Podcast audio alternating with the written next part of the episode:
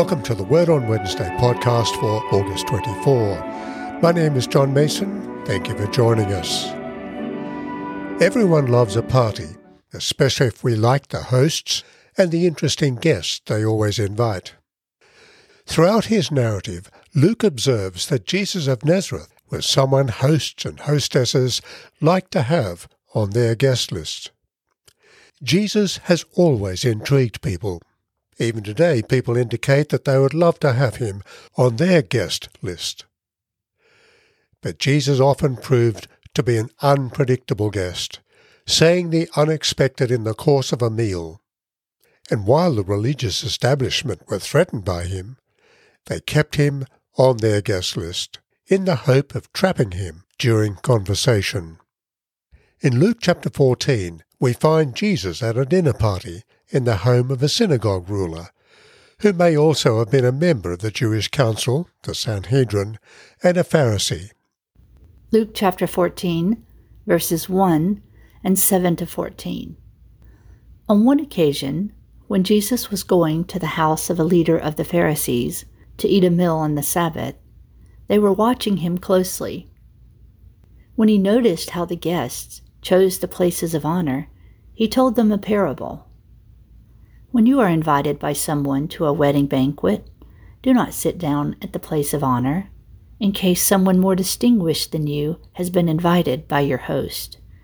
And the host, who invited both of you, may come and say to you, Give this person your place. And then in disgrace, you would start to take the lowest place.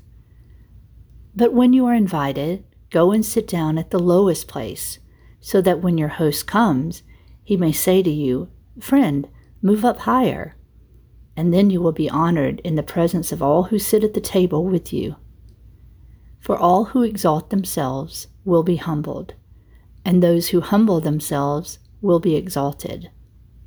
He said also to the one who had invited him, When you give a luncheon or a dinner, do not invite your friends, or your brothers, or your relatives, or your rich neighbors in case they may invite you in return, and you would be repaid.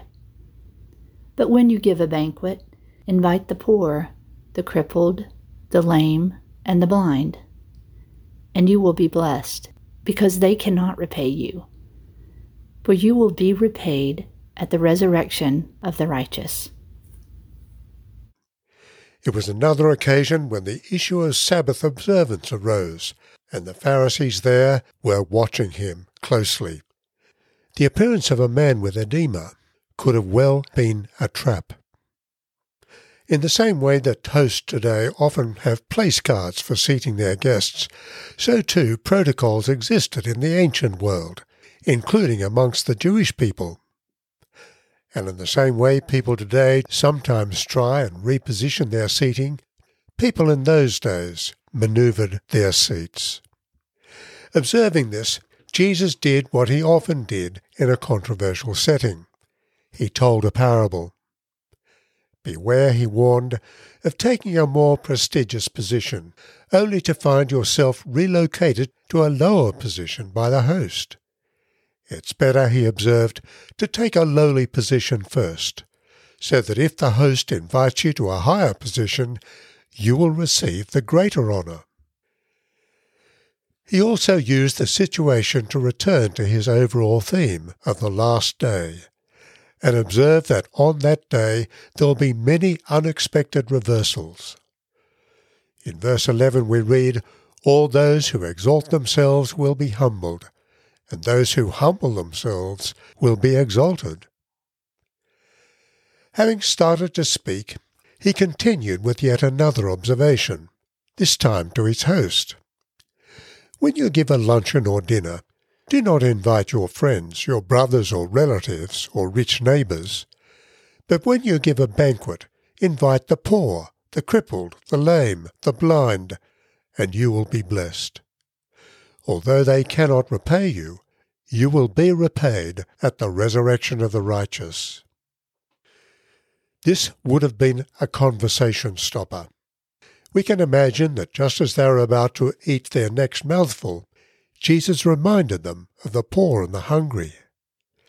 How dare he, some may have thought. You arrogant upstart, others may have said. One man tried to salvage the situation. Latching on to the idea of the ultimate party in heaven, he responded, Blessed is the one who will eat bread in the kingdom of God.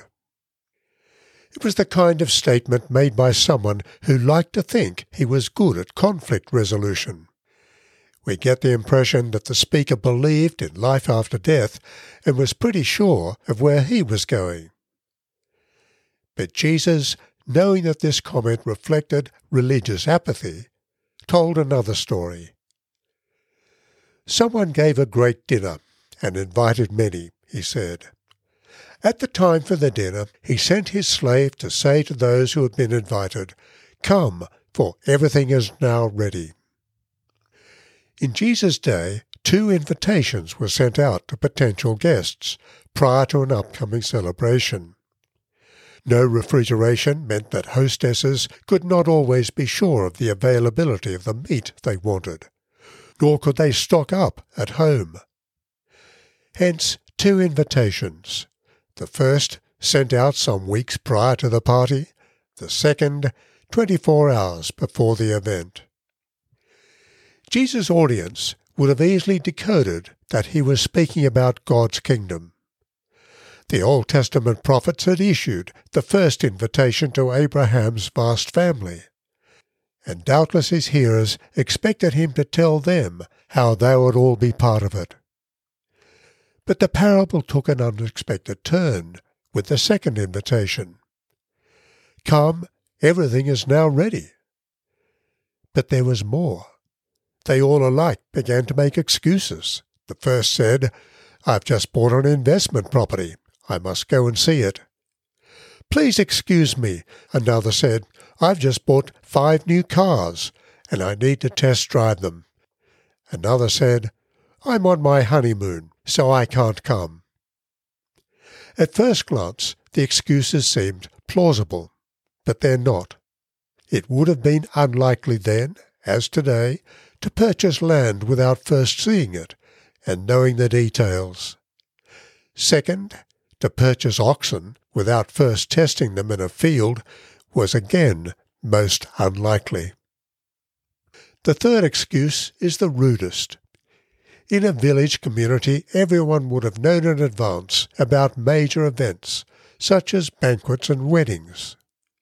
Furthermore, it was the height of rudeness in the Middle East to speak on social occasions about intimate relationships between men and women.